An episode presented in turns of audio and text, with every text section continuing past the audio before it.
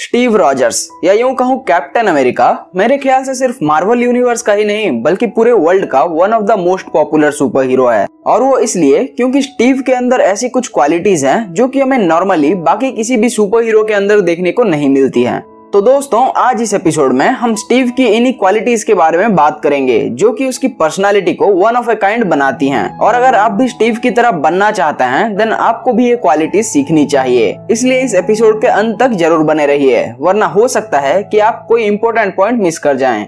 So hi friends I am Pranab and this is the boring super hero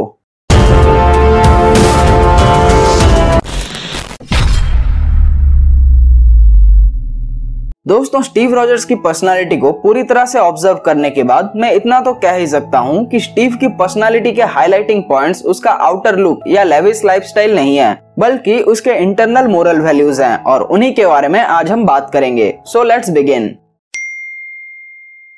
दोस्तों, आपने हमेशा Steve Rogers को as captain America battlefield पर लड़ते हुए देखा होगा। बट अगर आप स्टीव के पर्सनल लाइफ में झाँक कर देखेंगे देन आप भी ये जान पाएँगे कि स्टीव अक्सर अपने काम से काम रखना पसंद करता है। दोस्तों, जब स्टीव अपने कैप्टन अमेरिका वाले यूनिफॉर्म में होता है, उस वक्त उसके आसपास कई लोग होते हैं, कई सारे सोल्जर्स होते हैं, जो की स्टीव के ऑर्डर को फॉलो करते हैं और उसकी रेस्पेक्ट भी करते हैं।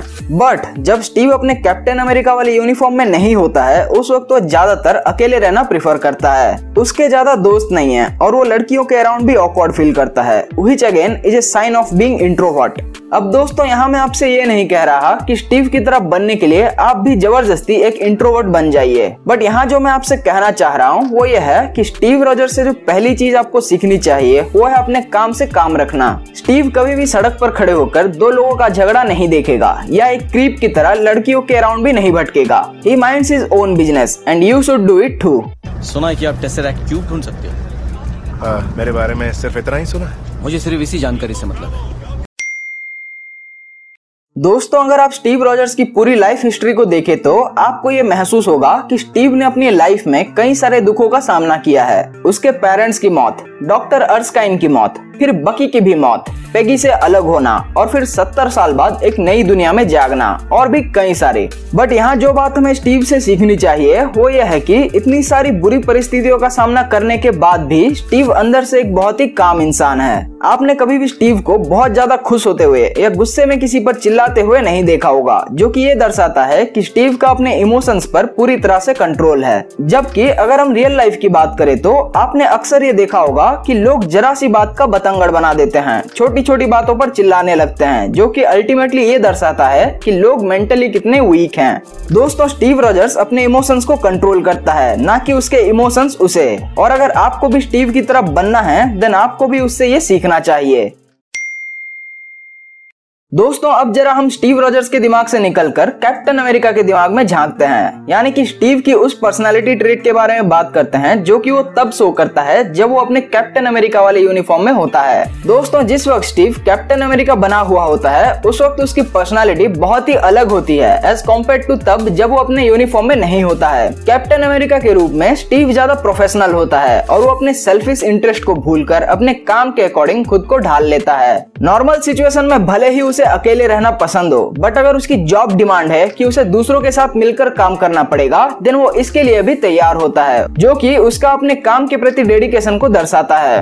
दोस्तों लाइफ में एक प्रोफेशनल एटीट्यूड का होना बहुत ही ज़रूरी है, क्योंकि आप हर जगह अपने पर्सनल प्रॉब्लम्स लेकर नहीं जा सकते। लाइफ में आपके सामने कई बार ऐसी सिचुएशंस आएँगी जब आपको अपने प्रोफेशनल साइड को बाहर लाना पड़ेगा, और ये चीज़ स्टीव रॉजर्स को भली भांति आता है। दोस्तों, अपने जॉब फ़ील्ड में आप कोई भी काम चाहे क्यों ना करें बट आपको उस काम को एक प्रोफेशनल एक एक्सपर्ट की तरह करना चाहिए, ना कि एक नौ सिखिए की तरह, क्योंकि यही डिफरेंस है एक नॉर्मल इंसान बनने और कैप्टन अमेरिका बनने में।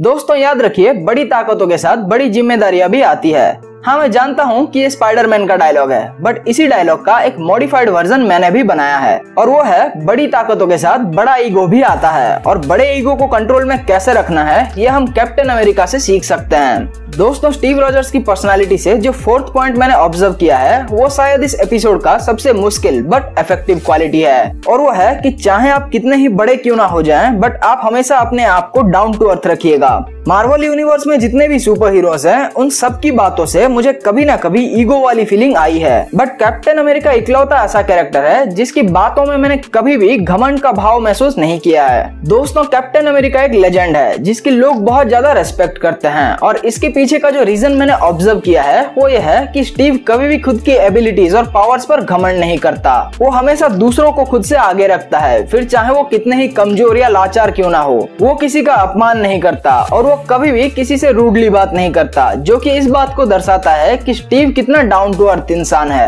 और अगर आप अपने आप को कैप्टन अमेरिका की तरफ़ बनाना चाहते हैं देन आपको भी ये क्वालिटी अपने अंदर डेवलप करनी पड़ेगी। और हाँ दोस्तों, अगर आप जानना चाहते हैं कि अगर कैप्टन अमेरिका के अंदर ईगो और बाकी के नेगेटिव क्वालिटीज होती तो वो कैसा होता, तब आप रेफरेंस के लिए जॉन वॉकर को देख सकते हैं। तो दोस्तों, ये थे चार ऐसे पॉइंट्स जिन्हें फॉलो करके आप भी डेफिनेटली स्टीव रॉजर्स जैसी पर्सनालिटी पा सकते हैं। और अगर आपके मन में इससे रिलेटेड कोई और पॉइंट्स भी हैं देन वो आप मुझे कमेंट्स में ज़रूर बताइएगा। सो so फ्रेंड्स अब मैं आपसे मिलूँगा अगले एपिसोड में, और तब तक के लिए एपिसोड को लाइक कीजिए चैनल को सब्सक्राइब कीजिए and be the boring super hero